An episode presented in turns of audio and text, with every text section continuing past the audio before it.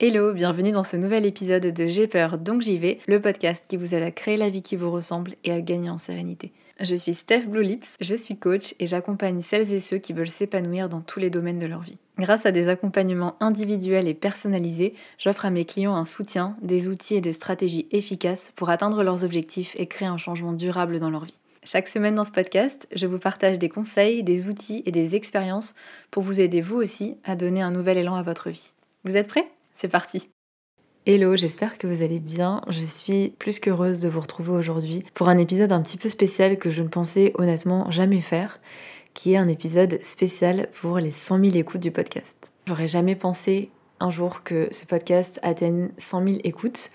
C'est juste euh, incroyable pour moi, c'est extrêmement symbolique comme chiffre et puis c'est énorme en fait, ça me paraît fou. Et en plus, ça coïncide exactement avec les deux ans du podcast, donc je trouve que c'est bah voilà, la symbolique est super belle et franchement, s'il y a deux ans j'avais su que bah déjà que deux ans après je serais toujours là à enregistrer des épisodes et à vous à vous parler de développement personnel, bah j'aurais peut-être je l'aurais pas cru parce que j'ai toujours eu cette croyance à propos de moi-même que je me lasse assez facilement des choses et que je vais pas au bout des choses et en fait c'est pas vrai. La preuve deux ans après je suis toujours euh, en train d'enregistrer des épisodes, je prends toujours autant de plaisir à le faire et c'est aussi clairement disons-le dû à votre soutien et vraiment je voulais vous remercier pour ça parce que ben, chaque semaine, parfois tous les jours, je reçois des magnifiques messages qui me disent que vous avez découvert le podcast il n'y a pas longtemps et que vous écoutez tous les épisodes d'un coup, ou que ça vous a beaucoup aidé à passer certains caps dans votre vie, que ça vous booste au quotidien, etc.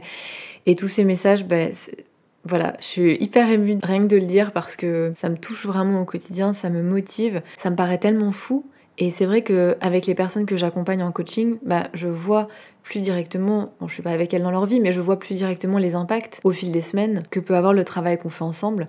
Et là, c'est vrai qu'à travers le podcast, je sais pas forcément comment vous réagissez de l'autre côté, ce que vous en faites. Et du coup, d'avoir ces retours qui me disent que vous avez osé changer de job, vous avez osé lancer un projet qui vous tenait à cœur, vous avez osé vous affirmer au travail. Je trouve ça fou et vraiment merci, merci de m'écrire. Franchement, ça me touche énormément aux personnes qui prennent le temps de mettre un commentaire ou des étoiles sur les plateformes. C'est ce qui fait que j'ai peur donc j'y vais touche de plus en plus de monde. C'est vos partages, c'est vos c'est vos écoutes et du coup bah vraiment merci du fond du cœur pour ça. Ces deux ans ça a été une belle aventure et d'ailleurs je vous l'avais montré sur Instagram aussi il y a pas très longtemps quand on avait passé la barre des 100 000. Je vous avais montré les stats du podcast et le fait que en fait, la première année, la courbe, elle est plate. Il y avait très peu d'écoutes, à peu près 200 ou 400 par mois, ce qui s'explique aussi par le fait que j'ai fait une pause dans les épisodes avec mon départ en Australie. Et ensuite, j'ai repris quand je suis arrivée en Australie, que j'étais en quarantaine pendant 14 jours enfermée seule dans un hôtel. Et ensuite, depuis le van, parce qu'on avait un van aménagé dans lequel on a vécu et voyagé pendant plusieurs mois. Et c'est seulement au bout d'un an que les écoutes ont commencé à décoller. Mais je crois que si je m'étais arrêtée aux statistiques et au fait qu'il n'y ait pas beaucoup d'écoutes la première année,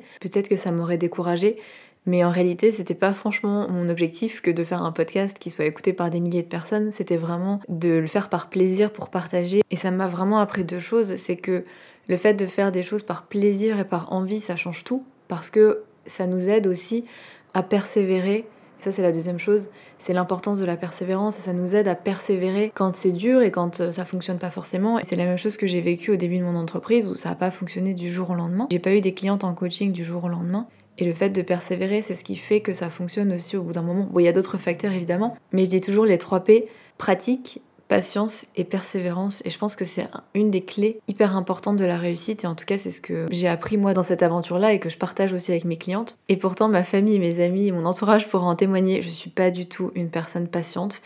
Et j'ai toujours cru que j'étais pas du tout persévérante. Finalement, comme quoi, ce qu'on croit sur soi, bah, c'est pas toujours vrai.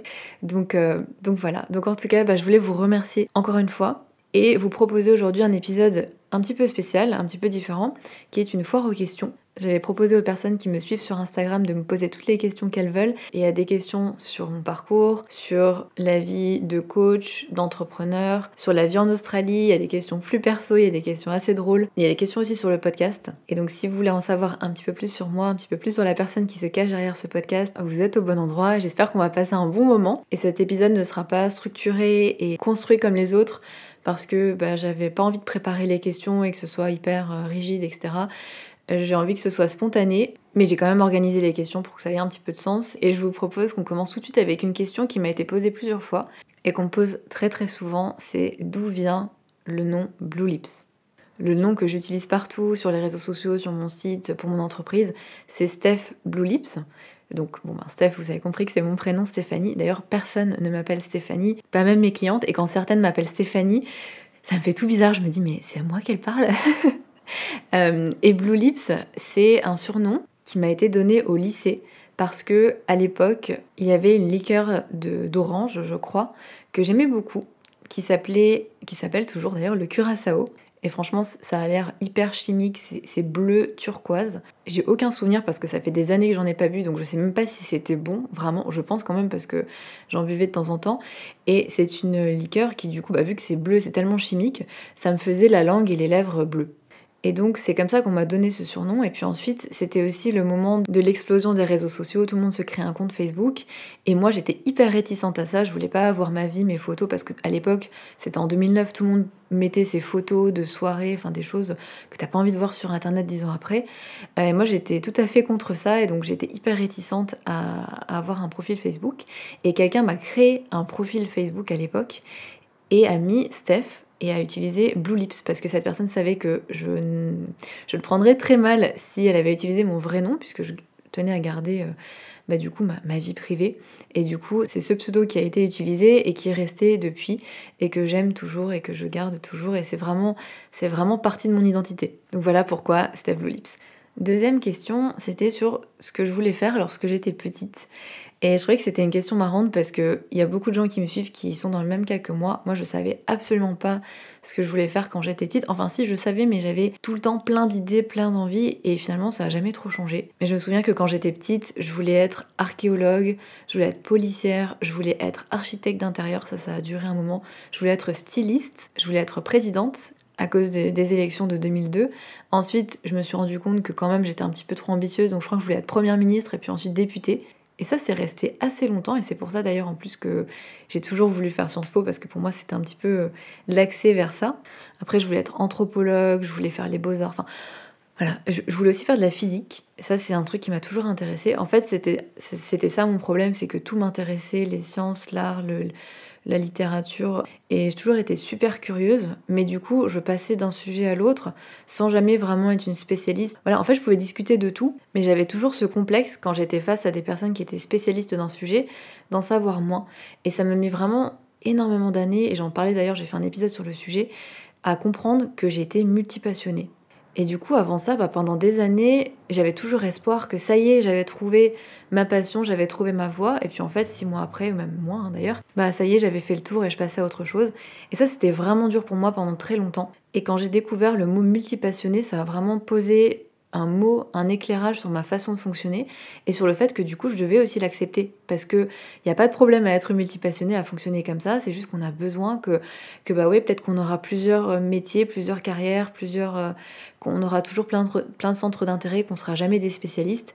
Et c'est ok en fait. Et du coup, c'est une bonne transition aussi avec la question suivante qui était sur les études que j'ai faites initialement justement, bah, c'était un gros, gros souci pour moi, enfin souci entre guillemets, mais au moment de choisir après le bac, je ne savais absolument pas ce que je voulais faire, je voulais faire euh, un peu tout.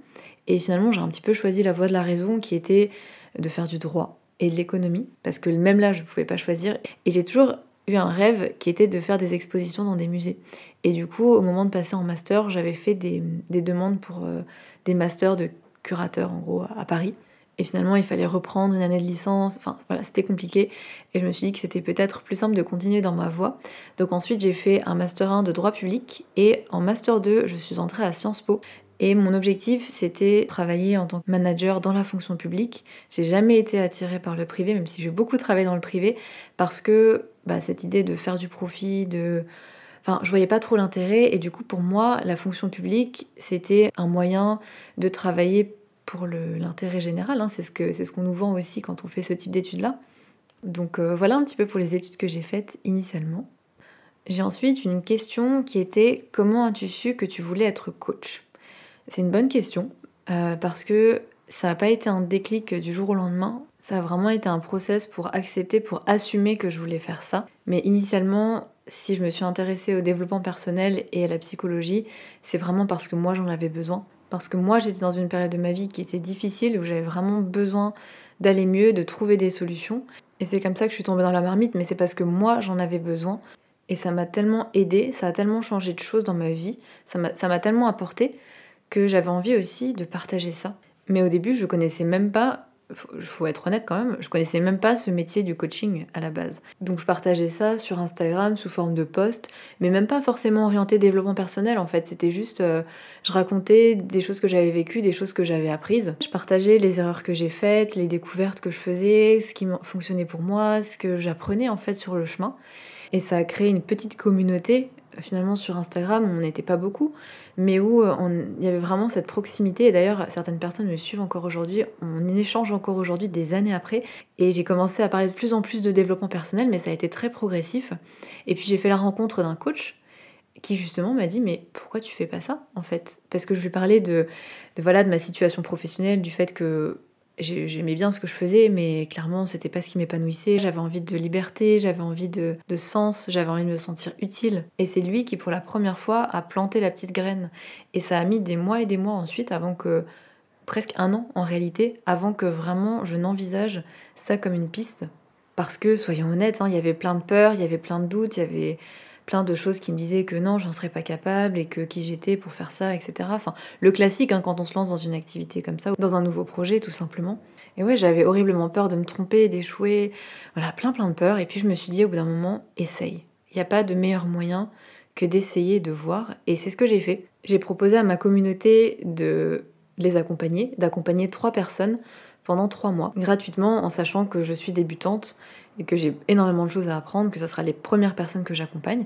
Et j'ai eu plein de réponses, ce qui déjà m'a beaucoup touchée parce que ça veut dire qu'il y a des personnes qui me font confiance aussi pour, bah voilà, pour les accompagner. Et puis j'ai choisi trois personnes que j'ai accompagnées. J'ai passé trois mois à apprendre, apprendre, décrypter les séances, préparer, analyser, étudier. J'étais vraiment à fond. Et en fait, c'est là où j'ai su, c'est que j'étais tellement enthousiaste que je prenais tellement de plaisir, même si franchement les premières séances j'étais terrorisée, mais que j'y prenais tellement de plaisir, que c'était tellement naturel, que passer des heures à apprendre des choses sur ces thématiques-là, ça me passionnait, que c'est là que je me suis dit qu'en fait c'est ce que je voulais faire et qu'il y avait quelque chose à creuser. Et la cerise sur le gâteau, ça a été que à la fin des trois mois, bah, les trois personnes étaient super contentes, elles avaient atteint leurs objectifs, que ça les a aidées, bah, c'est qu'il y a quelque chose à faire. Et ça m'a donné une meilleure vue de quel type de profil je veux accompagner, sur quelle thématique, qu'est-ce que je dois apprendre. Donc ça m'a aussi donné beaucoup d'informations sur quelle formation je voulais faire, pourquoi. Parce qu'il existe tellement d'outils en coaching que parfois on peut être perdu. Et ouais, c'est comme ça que j'ai su en fait, en faisant, en essayant, en testant, malgré toutes les peurs, tous les doutes, toutes les réticences que je pouvais avoir. Et, euh, et sans attendre d'avoir une révélation. Parce que pendant longtemps, j'ai attendu d'avoir une révélation, j'ai attendu de me dire ça y est, c'est ça, que ce soit presque une évidence, et en fait, ça aurait vachement simplifié les choses. Parce que c'est dur de se lancer quand on n'est pas sûr. Le truc, c'est que parfois, cette révélation, elle arrive jamais. Et c'est ce que je dis souvent aux personnes que j'accompagne en reconversion pro et qui sont elles-mêmes multipassionnées ou qui ont plein d'intérêts différents et qui savent pas forcément se fixer sur un, c'est que la révélation, elle n'arrive pas dans ces cas-là sinon elle serait déjà arrivée, et que parfois on peut avoir trouvé le bon métier, on peut avoir trouvé la bonne voie, mais c'est pas évident parce qu'il y a plein de peurs, il y a plein de doutes, il y a plein de choses qui viennent parasiter et qui font que ben il faut s'assurer, valider avant le projet, et puis ensuite, si c'est validé, ben, il faut se lancer parce qu'il n'y aura pas d'autre moyen de savoir que c'est le bon. Et justement, la question suivante m'a été posée par une de mes clientes. D'ailleurs, je suis désolée, j'ai même pas précisé le prénom des personnes qui posaient les questions. Désolée. Alors là, c'est une question de Alix qui me demandait Pensais-tu en être là il y a deux ans en arrière ou plus ou moins avancé dans tes projets? Alors je pense que je pensais pas du tout en être là il y a deux ans en arrière. Quand je me suis lancée dans ce projet-là, dans cette entreprise-là, je me suis dit, si dans un an tu changes, c'est ok, au moins t'auras essayé. Et c'est mieux que de stagner et de rester dans une situation où t'es malheureuse, parce que c'est là où j'en étais, hein, clairement, au niveau pro. Et ça m'avait fait énormément perdre en estime de moi. Donc je me suis dit, bah vas-y, si ça marche pas, bah t'auras juste perdu du temps. Euh, t'auras perdu un peu d'argent dans des formations, mais en fait c'était pas très grave parce que le sujet m'intéressait tellement et comme je vous le disais, moi ça m'apportait tellement d'apprendre tout ça. Donc ouais, il y a deux ans en arrière, j'avais pas forcément d'attente euh, pour, euh, pour dire la vérité. C'était en plus, on était en plein début Covid, donc j'avais aucune visibilité. Et donc du coup, pour une fois dans ma vie, je me projetais pas trop loin parce que c'était vraiment difficile de se projeter euh, loin à ce moment-là. Et franchement, ça m'a fait du bien parce qu'avant, je me projetais toujours loin et ça amène beaucoup de peur, ça amène beaucoup d'angoisse, etc. Et là, le fait de me dire, bah, je fais ce qui me plaît maintenant, je tente, ça m'a apporté beaucoup de légèreté parce que c'est pas forcément mon fonctionnement habituel. Donc je dirais que si il y a deux ans, on m'avait dit que j'en serais là aujourd'hui, que je pourrais vivre de mon activité, que j'aurais des clientes géniales, que j'aurais plein de belles opportunités, que le podcast serait diffusé à la radio. Non mais bah, je, pense que ouais, j'aurais, je sais pas, je me serais dit what? Pour être tout à fait honnête avec vous, les premiers temps étaient pas simples du tout. Et bon, c'est toujours, euh, enfin, c'est jamais simple de, créer son entreprise, de créer sa propre activité. Mais les premiers temps, euh, ça a mis du temps quand même avant d'avoir mes premières clientes. Et puis ensuite, j'avais peu de clientes, mais je travaillais euh, à un rythme, voilà, je travaillais 7 jours sur 7, je travaillais tout le temps, j'avais. c'était constamment des remises en question, des doutes, des, des mental breakdowns. c'était. ouais, c'était pas simple en fait. Mais même si j'avais peu de clientes, ben, je prenais tellement de plaisir à les accompagner, tellement de plaisir à les voir évoluer et c'était tellement encourageant de voir leurs résultats et je me sentais, je me sentais juste tellement à ma place que bah, il fallait continuer malgré les doutes, malgré les peurs, malgré le futur incertain de, de, de ce projet et ben j'avais envie de continuer et du coup ben je pense que deux ans en arrière j'aurais pas pensé en être là aujourd'hui et c'est peut-être aussi ce qui fait que c'est encore plus beau pour moi. Ensuite j'ai eu une question sur l'argent. On m'a demandé est-ce que tu gagnes bien ta vie? Alors, en toute transparence, aujourd'hui, oui, mais comme vous l'avez compris, avant, non. Euh, aujourd'hui, oui, j'ai la chance, soyons honnêtes, hein, d'avoir assez de demandes pour pouvoir aussi un petit peu décider. Et puis même si à certains postes, je pourrais gagner plus et avoir une stabilité, avoir plein de choses dans le privé, bah en fait, ce métier que je fais aujourd'hui, il est tellement épanouissant. Il y a tellement, enfin c'est tellement gratifiant. C'est une activité qui est tellement diverse. Il y a tellement à apprendre. Tous les mois, euh, tous les jours, en fait, j'apprends des choses nouvelles, je découvre des choses nouvelles, il y a des choses à apprendre, il y a des choses à explorer, il y a de nouveaux outils, il y a de nouvelles clientes, de nouveaux challenges il y a des tâches différentes. Je fais le podcast, je, fais de la création de contenu, je fais de la comptage, je fais euh, euh, de la stratégie, je refais mon site internet. Enfin, en fait, il y a plein, plein, plein de tâches différentes qui fait que ça correspond à ma personnalité, qui fait que je m'ennuie pas, qui fait que je me sens libre dans ce que je fais. Et ça, pour moi, ça a tellement de valeur. C'est tout ce qui me manquait dans, un travail salarié, en fait. Hein. Et le fait de pouvoir choisir mes clientes aussi, même si en soi, ça se fait naturellement et les personnes qui, me sollicitent, qui souhaitent être accompagnées par moi, en général, c'est parce qu'on a quelque chose en commun, qu'il y a quelque chose qui fait que euh, ça match, hein, tout simplement, qu'il y a des valeurs en commun, etc. Mais c'est tellement un luxe de travailler avec des personnes qu'on apprécie, avec qui ça se passe bien, de pouvoir être soi-même aussi, parce que ça, c'est vraiment quelque chose dont j'ai souffert dans le privé. C'était de devoir être d'une certaine manière, de devoir se comporter d'une certaine manière. Et c'est ça que j'apprécie vraiment aujourd'hui. C'est de pouvoir être à la fois carré, être structuré, être efficace, parce que c'est moi et je fonctionne comme ça, mais à la fois d'être détendu dans les accompagnements, enfin d'être ouais, de pouvoir créer des relations qui sont plus profondes aussi, de pas avoir cette barrière où euh, c'est professionnel et client. Enfin voilà, il y a des personnes que j'ai accompagnées avec qui je suis toujours en contact et euh, je pense qu'on peut se considérer comme ami aujourd'hui. Parce qu'en accompagnement individuel, il y a tellement quelque chose de profond qui se crée que bah oui, quand c'est la dernière séance, bah, très souvent on reste en contact et c'est un énorme plaisir parce que c'est vraiment des personnes que j'apprécie réellement. Donc certains jobs où il fallait travailler avec des personnes euh, hyper euh, malsaine, où il y avait des commérages et des choses comme ça, punaise, bah, ça me manque pas du tout. Ensuite, j'ai eu une question de Coralie qui m'a demandé à quoi ressemblait une semaine dans ma vie. Je trouvais que c'était une question marrante et pas simple non plus parce que bah, ça a beaucoup changé, comme je vous le disais avant. Une semaine dans ma vie, ça aurait été de travailler tous les jours, tout le temps, créer plein de contenu et de faire plein de choses. Aujourd'hui, je peux plus parce que j'ai besoin vraiment de garder mon énergie pour mes clientes, pour mes accompagnements. Donc c'est super important pour moi d'avoir déjà mes week-ends. Ça, c'est nouveau aussi. Bon, ça fait euh, un petit moment maintenant que je prends mes week-ends, mais pendant très longtemps, je prenais pas mes week-ends. Aujourd'hui, c'est le cas et c'est vraiment hyper important pour moi de, de me réserver deux jours off. Mais donc, j'ai un rythme un petit peu bizarre parce que du fait d'être en Australie et du fait que mes clientes soient en France et en Belgique, en tout cas en Europe, bah, du coup, je travaille plutôt le soir et l'après-midi, donc j'ai toujours mes matinées de libre pour m'organiser. Et ça, c'est un petit peu le piège pour moi parce que je suis plutôt très matinale et du coup, pendant longtemps, je continuais de me lever à 6h et à commencer à travailler très très tôt. Et en fait, c'est hyper dur de tenir jusqu'à 21h, 22h. Donc aujourd'hui, une semaine vraiment typique pour moi, elle commence, en fait, elle commence déjà le vendredi d'avant, où je fais le point sur la semaine qui s'est passée et où je planifie, ou en tout cas, je note les objectifs de la semaine. Donc combien j'ai de séances, quel type de séance, parce que certaines séances demandent une préparation particulière, combien j'ai d'appels découverts. Donc tout ça, ça me permet d'avoir une vision déjà d'ensemble de ce que je dois faire dans ma semaine d'après et là où je dois aussi garder mon énergie. Donc aujourd'hui, j'essaie vraiment de prendre mon temps et de pas m'épuiser le matin Parce qu'avant, j'étais capable de travailler en fait euh, à fond. Et puis ensuite, à 15h, quand mes séances, 15h du coup chez moi, quand les séances de coaching commencent, bah, j'avais déjà plus de jus quoi. Et c'est vraiment pas le but. Donc aujourd'hui, mon lundi matin, en général, c'est tranquille. Le matin, j'essaye de profiter avec mon compagnon qui part au travail. Même si j'ai cette fâcheuse tendance à regarder, à répondre à mes mails au réveil, j'essaie vraiment d'arrêter de faire ça. Mais en général, on prend le temps de prendre le café, d'aller se balader, de prendre un petit peu le soleil, de discuter, de lire. Et puis ensuite, quand il part, ben, je m'y mets. En général, le matin, du coup, je fais de la création de contenu. Le podcast, les mails de l'élan, le contenu sur Instagram. Dans mes rêves, ça ressemblerait à faire tout ça juste le lundi et puis ensuite être tranquille pour la semaine. Dans la réalité, c'est pas franchement comme ça, j'en fais un petit peu tous les jours. Et c'est ok parce que j'aime bien planifier en avance et savoir un petit peu le contenu que je vais vous proposer pour que ce soit cohérent et que ce soit intéressant. Mais j'aime bien aussi être spontanée en ce moment et donc j'essaye de faire un petit peu plus, les choses au fil de l'eau. Et ça me va bien aussi et c'est ça aussi que j'aime, c'est le fait de pouvoir être flexible, de vraiment, de pas avoir une semaine qui se ressemble, ça c'est une chose, mais aussi de pouvoir vraiment m'organiser comme je veux. Si j'ai envie de bosser à 6h du matin, je peux. Ça c'était un truc qui me frustrait énormément euh, en entreprise, c'était de devoir respecter des horaires, alors que moi personnellement, à 11h30 le matin, je n'étais plus opérationnelle. Enfin, j'avais hyper faim, fallait que j'aille déjeuner et je trouvais ça trop trop long de 11h à midi ou de 11h à midi 30 d'attendre. Donc là, c'est vraiment, voilà, si j'ai envie de, manger mon repas de midi à 11h, je peux. Si j'ai envie de faire une pause de 3 heures, je peux. Je fais vraiment attention, j'essaye en tout cas à écouter mon rythme, à écouter, voilà, si aujourd'hui j'avais prévu d'enregistrer un podcast et qu'en fait je suis d'humeur à écrire un mail et que c'est ça que j'ai envie de faire, et eh ben j'y vais.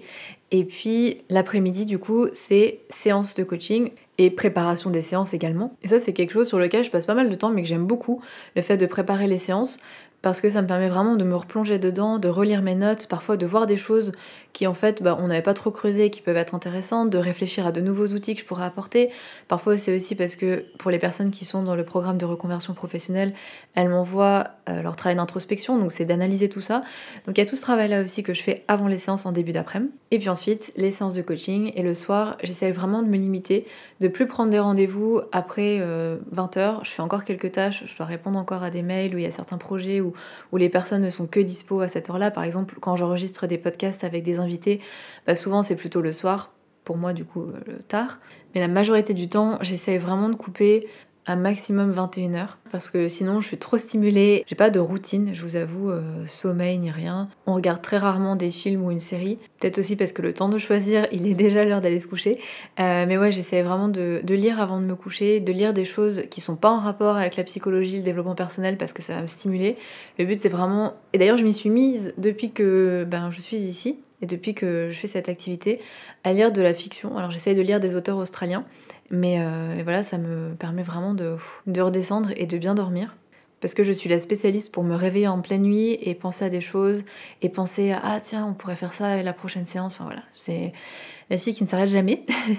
Donc ça, ça a vraiment été un truc crucial pour moi, surtout cette dernière année, c'était de me fixer des limites en termes de travail, en termes d'horaire, en termes de consultation des réseaux sociaux, en termes même de production pour les réseaux sociaux, pour me préserver et pour que ce soit viable sur le long terme aussi, parce que ça peut le faire pendant un temps de travailler tous les jours, tout le temps, mais au bout d'un moment, c'est pas un rythme qui est tenable et c'est pas souhaitable non plus, en tout cas pour ma part. Maintenant, je culpabilise beaucoup moins et j'ai arrêté de me dire, ah mais regarde, un tel, elle travaille euh, tellement, et imagine si tu travaillais plus tout ce que tu pourrais faire. Mais ce qui est important aussi pour moi, c'est d'avoir un équilibre et je vous en parlais dans l'épisode sur le burn-out, c'est pas toujours simple à trouver. Personnellement, j'ai cette tendance à vouloir toujours faire plus, à toujours me rajouter des choses, à toujours vouloir être productive. Et du coup, ça a été un vrai défi de ralentir, de me dire qu'il n'y a pas besoin de toujours travailler 60 heures par semaine, 70 heures par semaine, que 35 heures, ça peut être bien aussi. On peut très bien réussir en travailler 35 heures par semaine. Et que parfois il y a des périodes de rush et c'est ok, parfois il y a des périodes plus calmes et c'est très bien aussi. Donc voilà un petit aperçu de ce à quoi ressemble une semaine dans ma vie là en ce moment. Et ça risque de changer d'ici quelques semaines puisque je rentre en France pour l'été pour rendre visite à ma famille, mes proches, etc. Donc ça va un petit peu chambouler tout ça. Mais ça va être génial parce que ça fait presque deux ans du coup que, que j'ai pas vu ma famille avec le Covid, avec la situation, avec les frontières. Et justement, bah, ça va être une transition parfaite pour la question suivante qui est quand es-tu arrivé en Australie? Alors je suis arrivée en pleine pandémie, donc il y a presque deux ans maintenant, et j'ai une autre question de Marine qui m'a demandé est-ce que j'ai commencé avec un Working Holiday Visa en Australie? Et justement, de par cette situation sanitaire, bah, c'était pas le cas, puisque euh, l'Australie a fermé ses frontières en 2020 quand euh, il y a eu la pandémie. et ils étaient extrêmement stricts sur les personnes qui pouvaient rentrer. Il y avait très très peu de cas. Euh, et en, réalité, c'était seulement pour la famille ou euh, conjoint d'Australiens, et c'est comme ça que j'ai pu venir en Australie. Mais il n'y avait pas de, Working Holiday Visa. Donc pour les personnes qui ne savent pas ce que c'est, c'est un visa spécial pour, alors je sais plus maintenant si c'est 30 ou 35 ans, je crois que c'est passé à 35 ans pour les Français, euh, qui permet de venir en Australie et d'y travailler pendant un an, renouvelable sous certaines conditions. Et donc, au moment où j'ai fait ma demande, je ne pouvais pas demander ce visa-là qui était fermé, j'ai dû avoir une demande d'exemption et j'ai pu rentrer en tant que conjoint d'Australien. On m'a demandé également est-ce que tu penses rester en Australie toute ta vie? Non, notre plan pour le moment, c'est de revenir s'installer en Espagne, qui est un pays où mon conjoint a du coup vécu et que moi j'adore également. Et donc on a prévu de revenir s'installer quelques années en Espagne, voir un petit peu, et puis ensuite on décidera où est-ce qu'on s'installera. Est-ce que c'est l'Espagne, est-ce que c'est l'Australie, est-ce que c'est ailleurs, je ne sais pas, pour, euh, pour du plus long terme. Avant qu'on passe au perso, je vais répondre aux questions qu'il y a eu sur le podcast. En fait, j'en ai deux principalement qui sont revenues. La première question qu'on m'a posée, c'est comment tu t'es formé à la fabrication de podcasts? Donc, je ne me suis pas formée du tout. C'est un petit peu tout l'inverse de mon fonctionnement. En général, je suis plutôt le genre à faire plein de recherches, à euh, vraiment vouloir tout savoir avant de me lancer. Et là, j'avais vraiment décidé dans cette période-là de d'essayer de faire l'inverse, d'essayer de me lancer, d'apprendre au fur et à mesure, de me faire confiance et ça a plutôt bien marché. Mais c'est vrai que bah, du coup, il y avait quand même. Euh, c'était pas simple. Mais je pense que si j'avais su justement toutes les étapes qu'il y avait à faire, peut-être que ça m'aurait freiné. Donc là, le fait d'y aller étape par étape, de me lancer et puis de voir au fur et à mesure, ça m'a aussi aidé. Et puis le fait de ne pas avoir d'ambition particulière avec ce podcast, à la base, c'était un défi envers moi-même parce que j'ai toujours aimé écouter des podcasts mais lorsque l'idée est apparue d'en créer un moi-même, je me suis dit mais non Steph, n'importe quoi, tu vas pas y arriver. Puis il y a déjà des gens qui parlent de développement personnel et qui le font très bien, donc tu n'auras rien à apporter. Et puis euh, l'oral, ça a jamais été ton fort. Et imagine si des personnes que tu connais tombent sur ce podcast, la honte, et si pire encore, personne ne l'écoute. Voilà, j'avais plein plein de choses, plein de peurs, plein de, de, blocages. Et puis j'ai repensé à toutes les fois où j'ai dépassé mes peurs et à quel point ça m'a aidé à gagner confiance en moi à chaque fois, à quel point à chaque fois j'en suis ressortie vraiment grandi. Et donc je me suis dit, ok, eh ben vas-y, lance-toi, fais un podcast par jour pendant 7 jours. Et donc c'est comme ça qu'est né J'ai peur donc j'y vais. Et moi, la perfectionniste, j'ai commencé à enregistrer, à poster sans micro, sans faire de montage, sans jingle. D'ailleurs, il n'y a toujours pas de jingle à ce podcast et je crois que c'est quelque chose aujourd'hui d'assumer. Mais il y a une petite intro quand même maintenant. Mais euh, c'était pour me challenger. Voilà, j'ai peur donc j'y vais, je le fais. J'attends pas que ce soit parfait, je me lance. De toute façon, personne va l'écouter. Parfois, j'y pense à ces premiers épisodes, ils sont toujours en ligne et parfois je me dis punaise, ils étaient quand même assez. Ils étaient pas fous, et je sais que parfois je reçois des messages de personnes qui les aiment beaucoup et qui me disent non, ne les supprime pas, mais parfois ça me tente et je me dis justement, ça peut être intéressant aussi de voir que on démarre tous quelque part, c'est pas forcément parfait depuis le début et qu'on apprend, qu'on s'améliore au fur et à mesure. Et c'est pour ça que je laisse aussi ces épisodes-là, c'est pour ça, parce que ça fait partie du chemin et c'est important aussi de le voir. Donc voilà, je me suis pas du tout formée à la création d'un podcast, mais mon objectif c'était pas de faire un podcast qui soit parfait dès le début, qui soit pro, et encore moins de le monétiser avec de la publicité. C'était vraiment d'avoir une plateforme juste pour vous partager des choses. Et une autre question sur le podcast, c'est quel est ton épisode préféré? C'est une question qui est difficile parce que je réécoute pas nécessairement les épisodes. Déjà que entendre ma voix pendant je ne sais combien de temps pendant le montage, au bout d'un moment, ça me saoule, hein, soyons clairs. Euh, du coup, je, je réécoute pas les épisodes, mais je dirais que celui que j'ai peut-être pris le plus de plaisir à enregistrer, là, le plus récemment, c'est celui sur la confiance en soi. J'ai vraiment mis tout mon cœur, toute mon âme, parce que c'est tellement une thématique importante. Et j'ai passé énormément de temps à le préparer, à l'enregistrer. Je voulais vraiment quelque chose qui soit complet, qui soit carré, qui vous apporte de la valeur et quelque chose de différent aussi, parce qu'on entend toujours un petit peu les mêmes choses. Donc je dirais que peut-être oui. Cet épisode-là sur la confiance en soi, c'est sans doute un de mes préférés. Mais j'aime aussi beaucoup celui sur l'estime de soi, et je sais que c'est un de vos épisodes préférés. Vous m'en parlez souvent, donc voilà. Mais en tout cas, c'est dur de choisir un de mes épisodes préférés.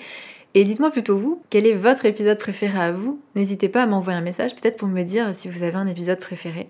Et puis, je vous propose qu'on passe aux questions plutôt perso qui m'ont été posées. Et la première, c'était quel est ton plus gros défaut? C'est une question intéressante, je trouve, parce que j'ai vraiment appris à voir mes défauts comme aussi des qualités dans un sens. Et je trouve que tous les défauts qu'on a, c'est aussi d'une manière ou d'une autre une qualité qu'on peut avoir et je pense à un de mes plus gros défauts pour le coup c'est d'être impatiente je suis assez impatiente dans la vie j'aime bien que les choses arrivent vite j'aime bien que les choses soient aille vite en fait tout simplement. Mais ça a aussi un bon côté dans le sens où ça m'aide aussi parfois à me lancer, ça m'aide à faire des choses. Mais c'est aussi un défaut parce que parfois si les choses n'avancent pas assez vite, bah, je vais me dire que ça fonctionne pas et puis je peux laisser tomber peut-être trop prématurément. Ou bien ça va pas assez vite donc je peux peut-être me sentir frustrée. Donc c'est des choses vraiment sur lesquelles je travaille.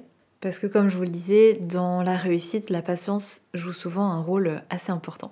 On m'a aussi demandé quelle est ta plus grande peur. Franchement, c'est difficile. La première chose qui me vient en tête, les araignées. Euh, vraiment des choses qui me font peur. Et ici en Australie, euh, bah il y en a, hein, clairement. Et ça, je pense que c'est vraiment ma plus grande peur parce que ça peut vraiment me faire perdre mes moyens quand il y a une grosse araignée à la maison. Voilà, c'est difficile. Avant-dernière question, on m'a demandé est-ce que tu as des regrets? Je vous avoue que c'est une bonne question. J'ai pas de grands regrets dans ma vie. Je vais peut-être, si j'y réfléchis, peut-être que je vais avoir des petits regrets de choses que j'ai dites ou faites, ça c'est certain, comme, comme tout le monde, mais j'ai aucun regret qui me pèse. Ou... Et, et je pense que c'est aussi parce que c'est une de mes plus grandes peurs, c'est justement d'avoir des regrets. Et c'est une peur pour moi qui est assez motrice, qui vraiment me motive à faire des choses. C'est que parfois, elle m'aide en fait souvent même, elle m'aide à dépasser d'autres peurs, la peur de l'échec, la peur du jugement des autres, la peur de... Bah, en fait, cette peur d'avoir des regrets, de, passer à côté de choses qui auraient vraiment pu m'épanouir, elle m'aide à dépasser euh, bah, d'autres peurs qui peuvent être irrationnelles. Et ouais, j'ai vraiment cette peur d'avoir des regrets. Et du coup, jusqu'à maintenant, je suis plutôt heureuse et en paix avec tous les choix que j'ai faits, même s'il y a eu des moments dans ma vie qui était difficile justement parce que j'ai pas été capable de faire des choix assez tôt notamment. Mais le fait d'avoir réussi à en tirer quelque chose de positif, à tirer des leçons des expériences ou des ratés par exemple, fait que j'ai pas de regrets parce que du coup ça s'est transformé en quelque chose d'utile, de, positif pour la suite. Mais de manière générale, je suis pas quelqu'un qui est très attaché au passé. Moi, j'ai beaucoup de pensées à propos du futur, donc c'est pour ça que je peux ressentir de l'anxiété, du stress, parce que je vais imaginer les choses. Je vais vachement me projeter en fait dans le futur. Euh, pas trop dans le passé. Donc, euh, donc voilà, peut-être ça, ça, explique aussi pourquoi j'ai pas de regrets. Mais c'est vrai que en 2017, lorsque j'étais en Nouvelle-Zélande, petite histoire, peut-être que ceux qui me suivent depuis euh, cette époque-là la connaissent, mais j'ai eu un accident de voiture qui m'a envoyé pendant deux semaines à l'hôpital et qui a été assez traumatisant, disons-le, parce que j'étais au volant, j'ai perdu le contrôle de la voiture, j'ai pas compris ce qui m'arrivait réellement. Et bizarrement, à aucun moment j'ai eu peur de mourir. Et j'avais vraiment cette pensée de, bah en fait, si je meurs aujourd'hui, j'ai pas envie, hein, clairement, mais si ça arrive, je suis en paix avec les choix que j'ai faits. J'ai bien vécu ma vie, en fait, j'ai bien profité. Même si euh, j'aimerais qu'elle soit plus longue, bah, j'ai bien profité. Et ça me met un peu de vous dire ça. mais c'est vrai, et c'est vraiment le message que j'ai envie de transmettre, c'est de faire les choses que vous avez envie de faire, d'oser, d'être heureux maintenant, parce que ça revient pas. Et dans quelques années, le regard des autres ou les peurs ou tout ça, ça aura plus d'importance, ça aura plus de poids. Donc voilà, parfois il y a des peurs qui peuvent être moteurs et celle-ci, je pense que, en tout cas pour moi, c'en est une. Et on va passer à la dernière question qui est quelles sont tes valeurs personnelles? Je trouvais que c'était une question intéressante parce que c'est quelque chose, les valeurs dont je parle tout le temps, mais je vous ai jamais forcément, je crois en tout cas, partagé les miennes. Et c'est quelque chose auquel je réfléchis souvent parce que c'est super important d'être en accord avec ses valeurs et vraiment les siennes et pas celles de la société, pas celles des parents, pas celles du conjoint, pas celles de, des autres, mais vraiment nos valeurs à nous, parce que c'est une des composantes pour se sentir aligné. La dernière fois que j'ai fait cet exercice, il y a quelques mois, ma première valeur, c'est l'accomplissement. C'est le fait ouais, d'accomplir des choses, de me réaliser, d'aller au bout des choses que j'entreprends, de sentir que j'apprends, que je grandis, de, que je trouve du sens dans ce que je fais, ça c'est super important, de sentir que je me sens alignée avec moi-même. En fait, tout ça pour moi, c'est ça, cette valeur accomplissement. Et c'est vraiment la première, je pense, qui est très très proche aussi de la deuxième valeur, c'est la valeur de liberté. C'est vraiment fondamental pour moi de me sentir libre, de prendre mes décisions, d'être qui je suis. Et cette valeur-là, elle a vraiment driver beaucoup de choses dans ma vie et dans la vie que j'ai aujourd'hui parce que c'est vraiment quelque chose qui m'épanouit profondément de me sentir libre et surtout d'être libre d'être moi-même. Ça paraît bête, mais il y a tellement de fois où on s'autorise pas à être soi-même, que ce soit au travail, que ce soit avec des amis, que ce soit avec, je sais pas, les beaux-parents. On essaye de faire des choses pour plaire, on essaye de. Même envers soi-même, en fait, on n'ose pas euh, être vulnérable, on n'ose pas montrer nos défauts, on n'ose pas, on a peur de paraître faible. Il y a plein de choses qui font au quotidien que qu'on n'ose pas être soi-même, on n'ose pas s'affirmer, on n'ose pas exister vraiment tel que l'on est profondément. Et souvent derrière, c'est la peur de ne bah, pas être aimé en fait. Parce que si je montre qui je suis vraiment, peut-être que, que ça va pas plaire, peut-être qu'on va plus m'aimer, peut-être même que qu'on va me critiquer, me juger, me rejeter, et ça, ça fait peur. Et je pense qu'il n'y a pas plus belle et plus grande liberté que d'oser être soi, authentique, vulnérable. Et je pense vraiment faire un podcast là-dessus parce que c'est vraiment une question importante et fondamentale. Mais voilà, ça c'est ma deuxième valeur. C'est la liberté euh, de mes actions, de ce que je fais, mais aussi vraiment d'être moi. Et ma troisième valeur, qui est vraiment importante aussi et qui vraiment me fait sentir vivante, c'est la connexion.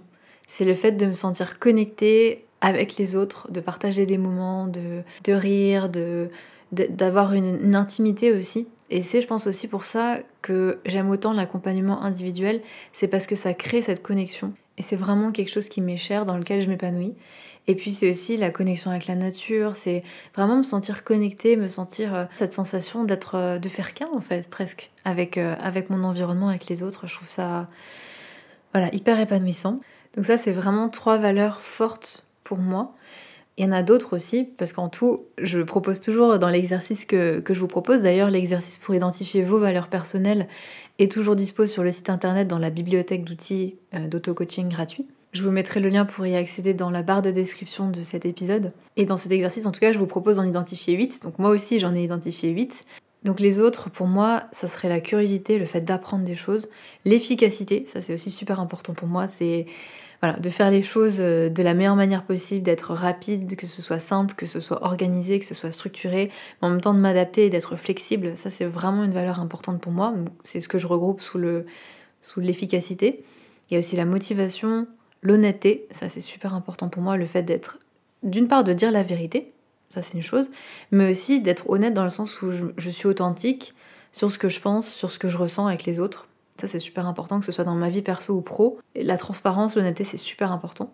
Et puis, je dirais la dernière, la responsabilité.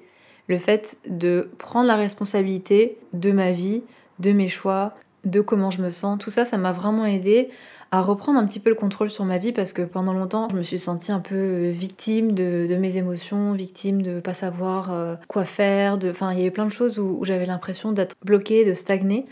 Et cette valeur de responsabilité, pour moi, c'est le fait de reprendre le contrôle sur ma vie, de s'il y a des choses qui me plaisent pas, bah, je vais œuvrer pour les changer, pour les modifier dans la mesure du possible. Ça veut dire travailler sur moi, donc il y a eu tout ce travail que j'ai pu faire sur mon estime de moi et ma confiance en moi qui ont changé énormément de choses.